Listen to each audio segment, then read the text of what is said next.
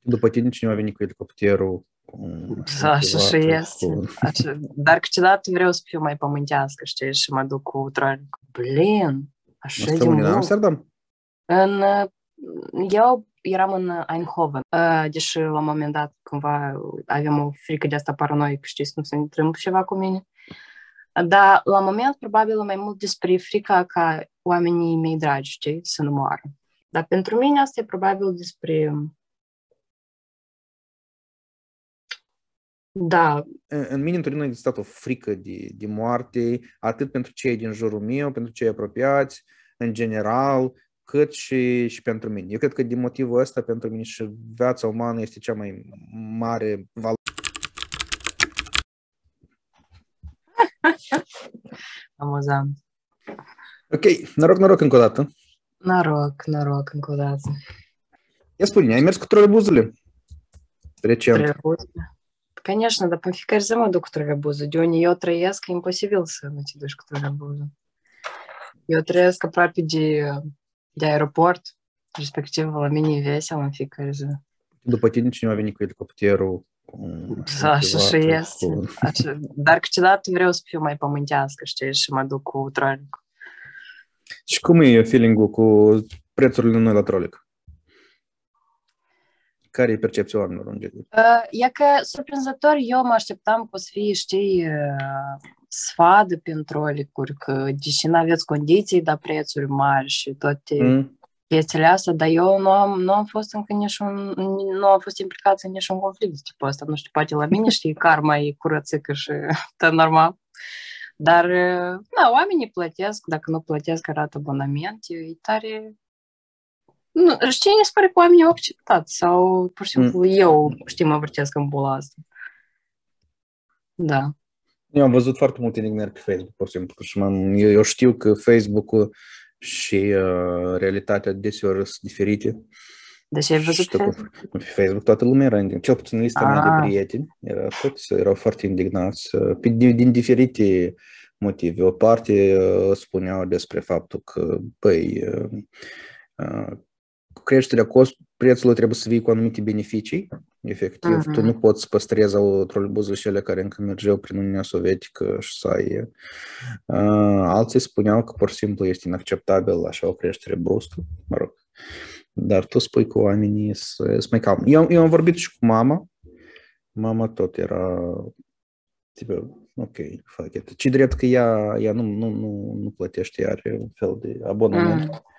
Dar uh, mi se, mi se pare interesant lucrul ăsta, că in- indignare foarte multă pe bula mea de internet, dacă tot am vorbit despre bula data trecută, Mm. și da, în realitate nu neapărat corespunde cu, cu același. Da, da, asta e...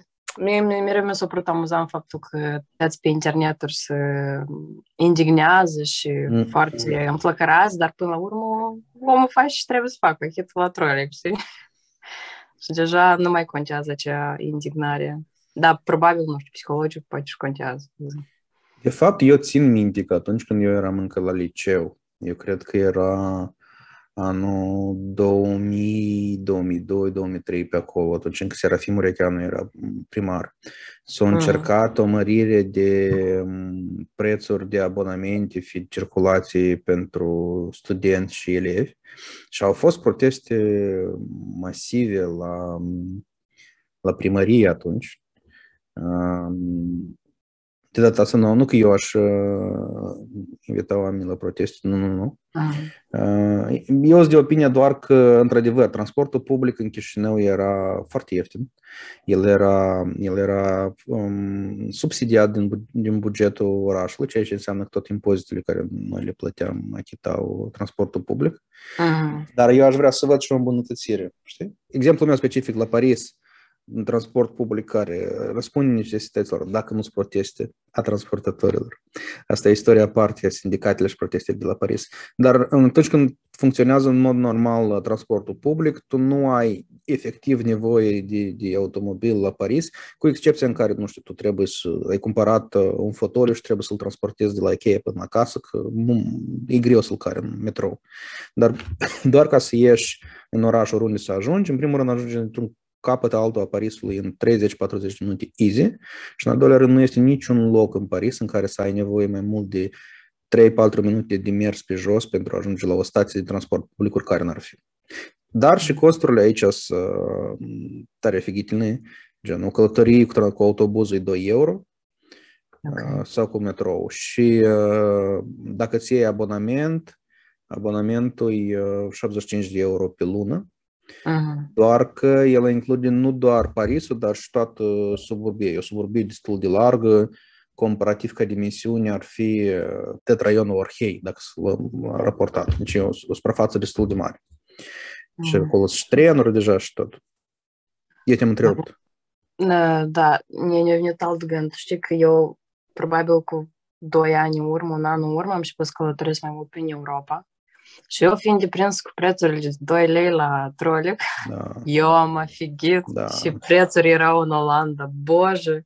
Da. Eu am afigit că eu trebuie să plătesc pentru o cursă la tren 600 de lei. Mine asta erau bani.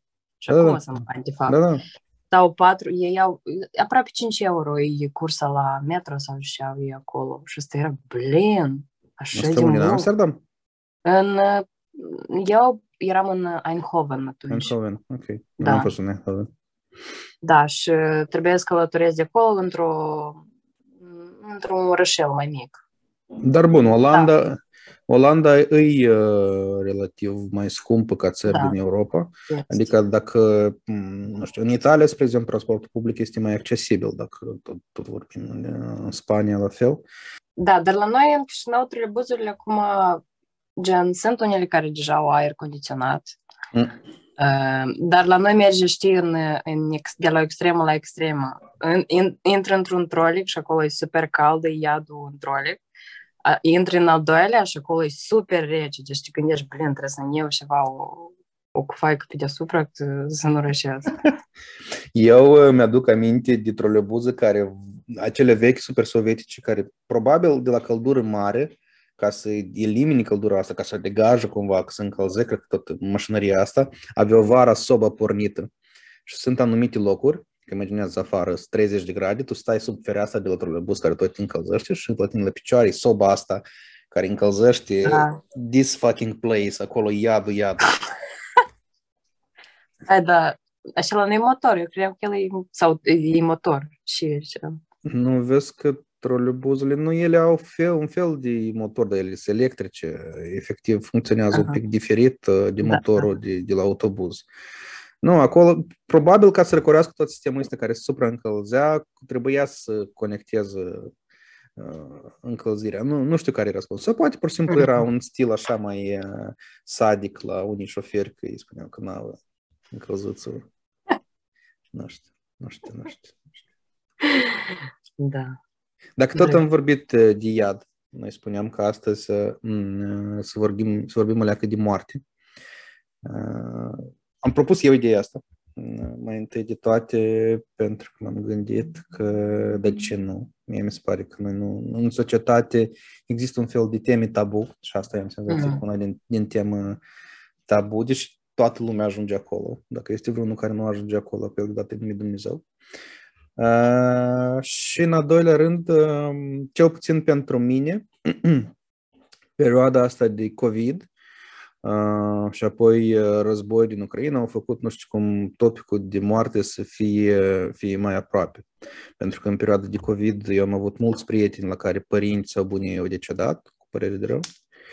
Uh, statisticile globale tot erau foarte des legate de, de această temă, iar cu război eu cred că e, e clar de ce. Eu chiar dacă sunt la distanță, consum oricum același flux de știri care este în Republica Moldova și în Ucraina și eu mă simt foarte copleșit uneori de, de strășniciile care, care le văd. Și ieri au apărut uh, imagini și, și știri din Vinița până în 2021-2022 mă gândeam că și de ciot, că noi progresăm, ia câte mască, acum trimite corabia pe Marte, drepturile oamenilor și acum în 2022 atâta fignia s-a întâmplat că eu am senzația uneori că în unele regiuni s-au întors în secolul XIX cu, cu toate mm. schimbările legislative și mai departe. Da, hai să revenim acum la tema care era, că eu am deviat un pic. Ce poziție tu ai în genere față de moarte? Ce, ce, ce asocieri ah. tu ai când cineva vorbește de moarte? E că tema asta, în general, tu, tu ai scos-o tare la timp. Pentru mine, și obțin eu vine tare la timp. Pentru că am acum, în viața mea, e și un proces despre a înțelege moartea, știi? Mm. Cum a zis profesoara mea la un moment dat, noi automat când ne naștem, deja începem procesul nostru de a muri. Și, și așa nu ne pare ceva, știi, tragic. Mie moartea, eu îl văd în primul rând ca un proces natural. Da, acolo este mult frică, tot, pentru că eu acum merg la o școală și noi am trecut tema asta a morții. Și uh, mie mi s-a părut tare interesant să spune profesoara că uh, foarte mult uh, din energia noastră vitală ea se duce pe tema uh, de a muri în general, oamenii cumva pierd foarte mult. Și eu ne-am dat seama că asta e și despre mine. Uh, eu cumva știi, într-un fel, da, mie mi se pare moartea un proces natural și parcă nu mă tem tare, n-am chestia, nu, nu mă tem să mor, gen, ok, o să merg spre asta eventual, uh, deși la un moment dat cumva avem o frică de asta paranoică, știți, să nu se întâmplă ceva cu mine. Dar la moment probabil mai mult despre frica ca oamenii mei dragi, știi, să nu moară. E ca mm-hmm. pentru mine asta e, știi, o, o bubă super mare. Deși, dacă m-aș gândi, ok, da, e proces natural, fiecare cumva are viața sa și drumul său și la un moment dat drumul se termină, știi? Și poate omul deja se transformă în altceva pe care noi, noi nu știm. Um, dar pentru mine asta e probabil despre Da, teama de moarte, probabil despre, știi, regrete că tu n-ai făcut, că n-ai putut, că nu a fost destul timp, că ceva, ceva tu acolo nu, nu te-ai implicat destul, știi? Ca să îndeplinești anumite lucruri care ai fi vrut, știi, pentru ființa, pentru ființa mea, dacă îți vorbesc cu eu. Mm-hmm. Da, cam mai așa. Mult, mai mult un fel de subiect de legacy, de ce, ce rămâne în urma ta? Mai mult un fel de... Nu, nu, eu acum nu vorbesc din perspectiva dacă eu aș muri, uh-huh. Dar din perspectiva dacă cineva din jurul meu ar muri, din okay. apropiații mei. Uh, ar fi pentru mine momentul că eu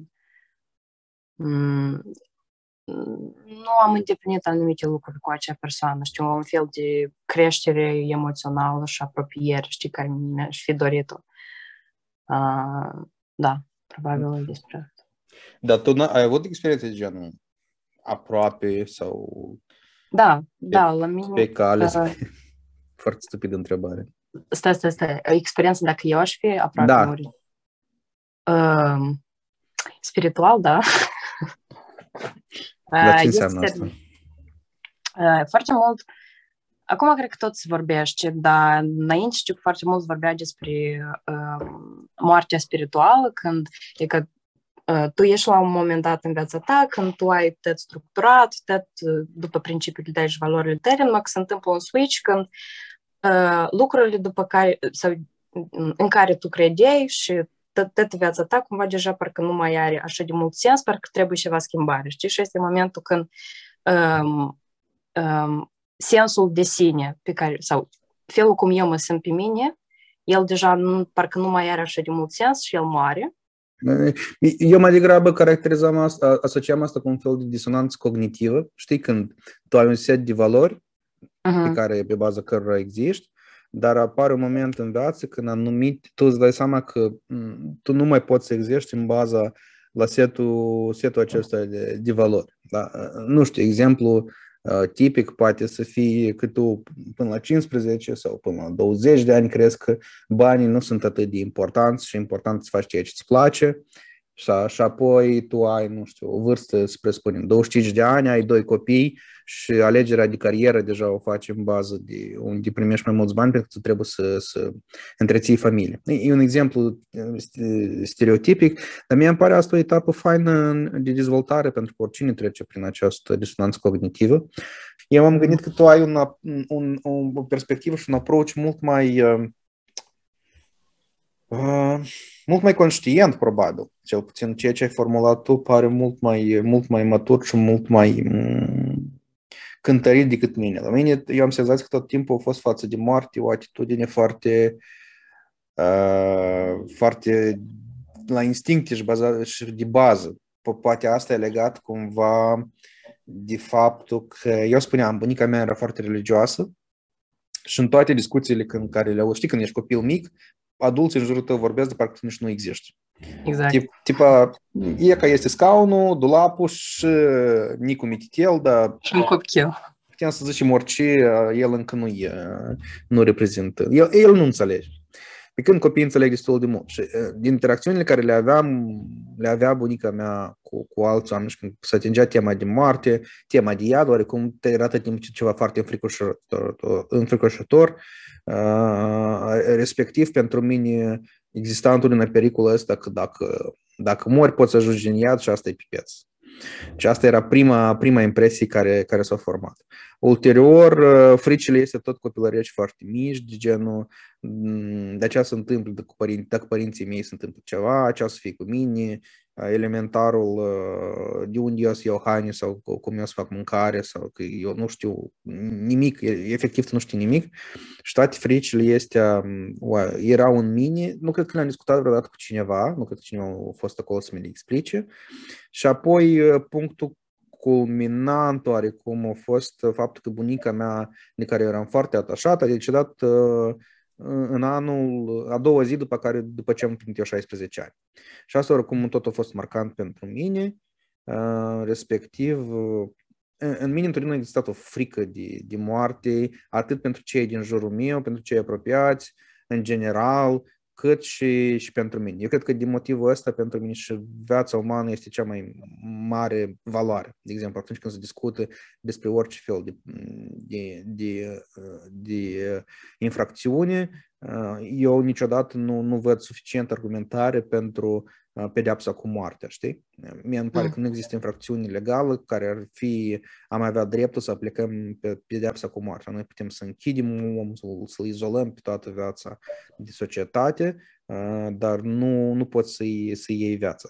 Orice n-ar fi făcut. Probabil, iarăși, e legătura asta, frica știi, de moarte și neacceptarea ei ca, ca formă în care poți să fii respectiv te duci în extrema cealaltă. Dar la 20 de ani, 20, eu am avut o experiență în care am fost în, în comă și după care am petrecut uh, 26 de ore în terapie intensivă. E legat de diabet. A fost un debut, eu am diabet și a fost un debut destul de, de, de neplăcut. A fost din responsabilitatea mea, pentru că până la 20 de ani eram ceva cu care duce la medic că dacă îi trebuie eliberare de la educație fizică sau confirmare, nu știu, ca să duc undeva că acolo trebuia și mă duceam doar la medicul de familie, spuneam bună ziua, e că ne întreb asta, medicul de familie îmi spune 50 de lei mm. și, și poftim. Respectiv, când au început să apară primele simptome de, de diabet, eu le ignoram, până în momentul în care o trebuit să iei urgență după mine, pentru că mie mi-era foarte nu bine. Și iată experiența asta, care a fost foarte aproape de, de moarte, oarecum a schimbat perspectiva pentru mine. Eu cred că am acceptat un pic, nu la fel de strașnic, dar este senzația asta care o spus și tu din ceea ce ține în relații cu, cu cei apropiați. Și am mai descoperit încă un element interesant de când a apărut Mark, feciorul meu în viața mea până, până a fi apărut el, de exemplu, eu nu aveam frică să zbor cu avionul. Sau dacă eram într-un automobil care accelera peste limita de viteză, eu nu eram foarte stresat, de obicei eram ok, pentru că foarte des asta erau prietenii mei în care aveam încredere cum îi conduc.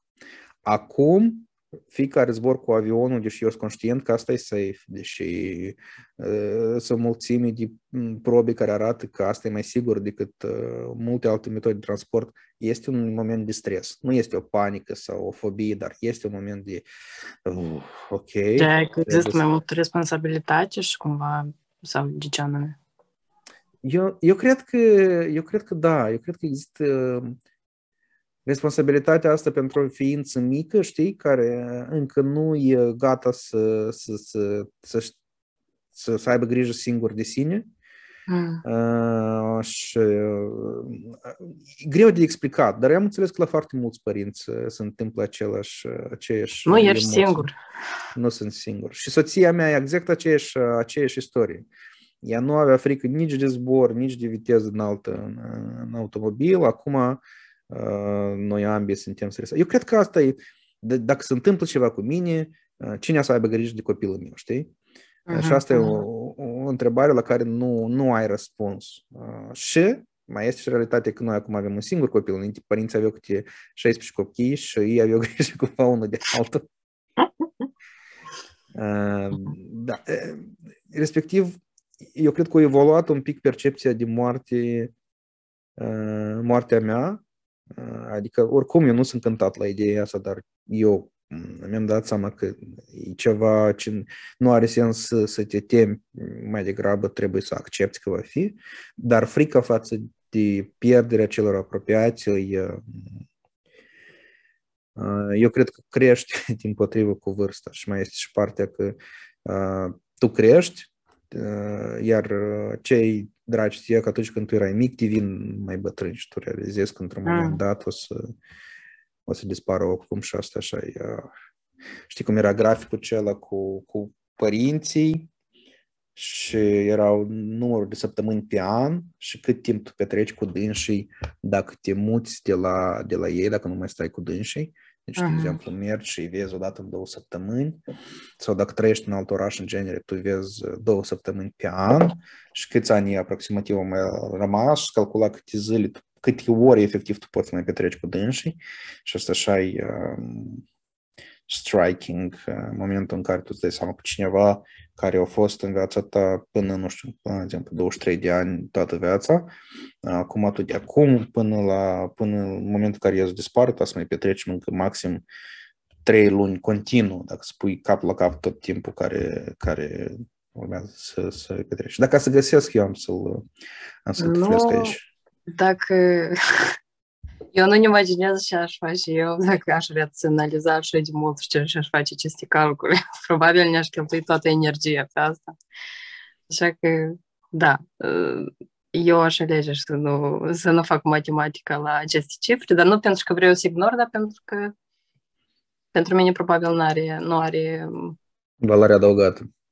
Da, tipa, și asta mă ajute asta, să, și mai tare să... Da, și asta nu e despre că și și zici tu nu-i valid, dar e despre mine că asta probabil... Nu, înțeleg perfect, tu ești probabil o persoană un pic mai spirituală, mai... Da, asta da. Mai emoțională, da. eu sunt un pic mai, mai... Am nevoie să trec din tăi prin rațiune și ca să... Uh-huh, uh-huh.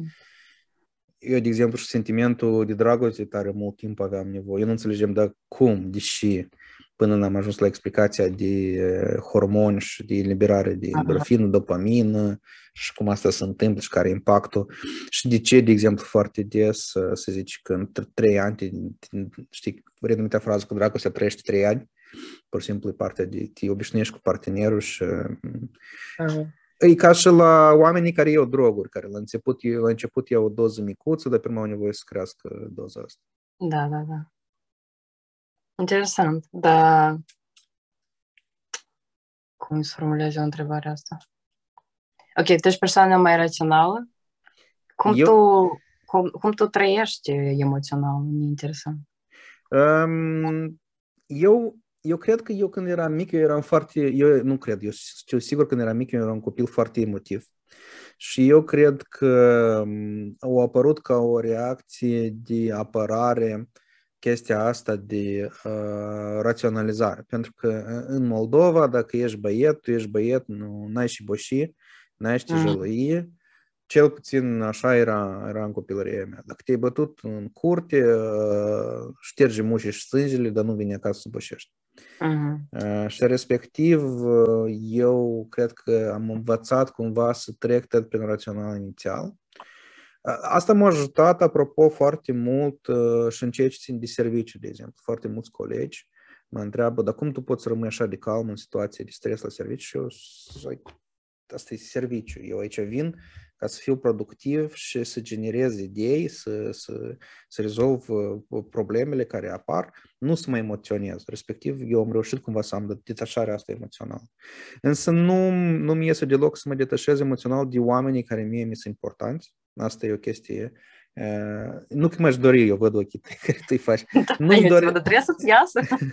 nu, nu, în sensul în care uneori posibil eu prea emotiv trec prin și să reacționez la multe lucruri care sunt cu oameni, oamenii care mi sunt importanți. De exemplu, eu mi-aș fi dorit, de exemplu, în momentul în care uh, ceva se întâmplă în relație cu, cu soția sau cu, cu cineva care mi este drag, care nu-mi place mie, să nu, să nu am creșterea asta pe scară emoțională foarte repede, pentru că eu din calm foarte repede mă duc într-un swing de uh, tristețe sau, sau de indignare.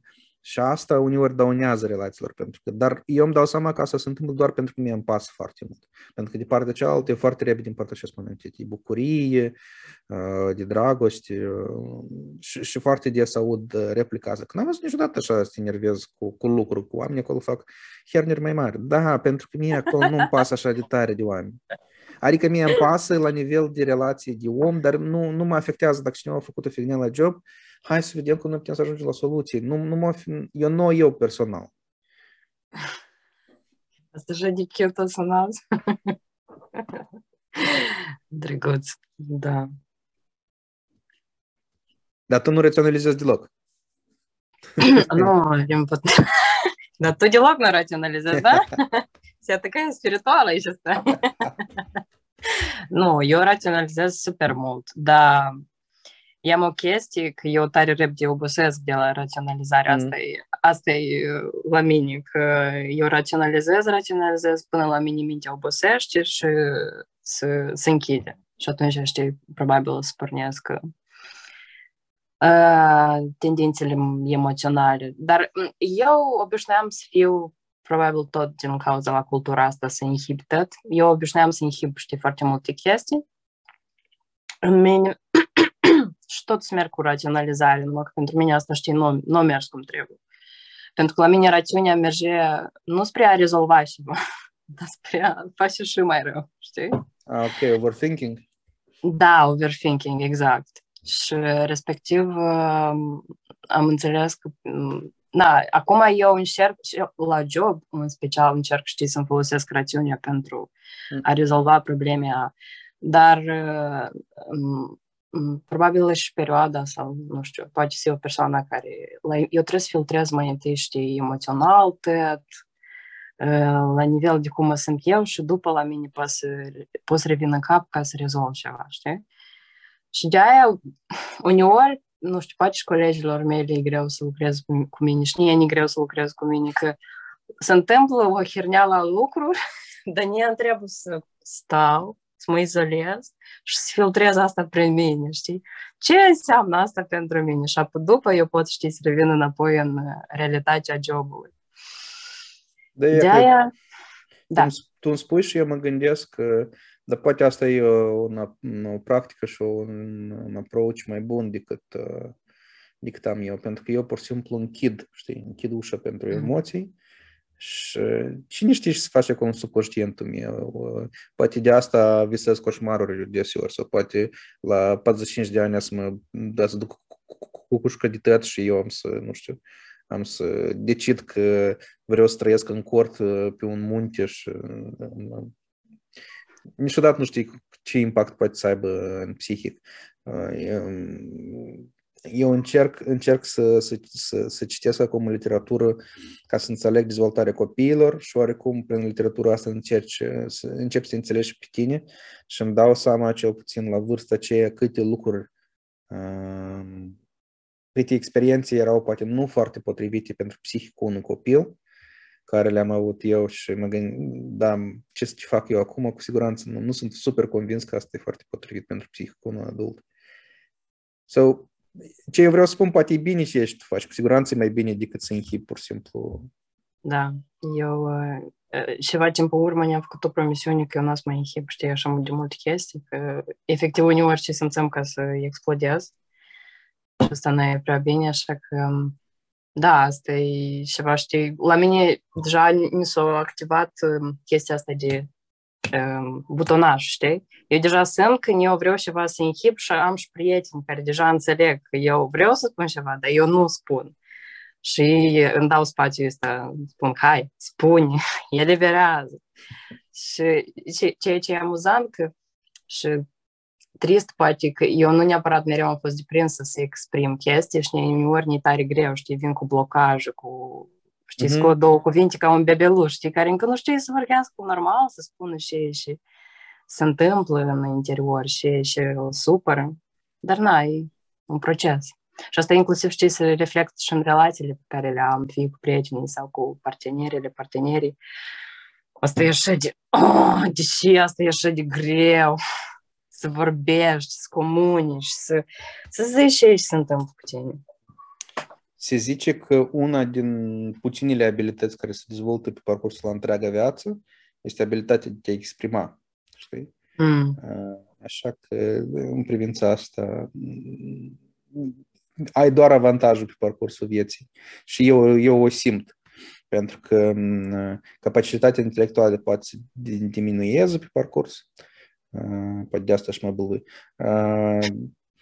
Posibilitățile fizice la fel diminuează pe parcurs, dar abilitatea de a te exprima, pentru că vocabularul într-un fel se formează permanent și e o chestie care se întâmplă la nivel de subconștient și pentru că noi facem asta de zeci de mii de ani, kinda creierul reușește să mențină această funcție. Sau eu am citit un articol care mi-a plăcut și de asta ți-l povestesc, poate asta nu neapărat. Nu știu cât de științific asta. Nu contează. Ok, noi am vorbit azi și despre transport și despre moarte și despre filosofie. Eu zic da. că, că a fost bine. Îți spun uh, mulțumesc. Mersi și... Și ne vedem când ne auzim. Ne vedem când ne auzim tot la balcon. da.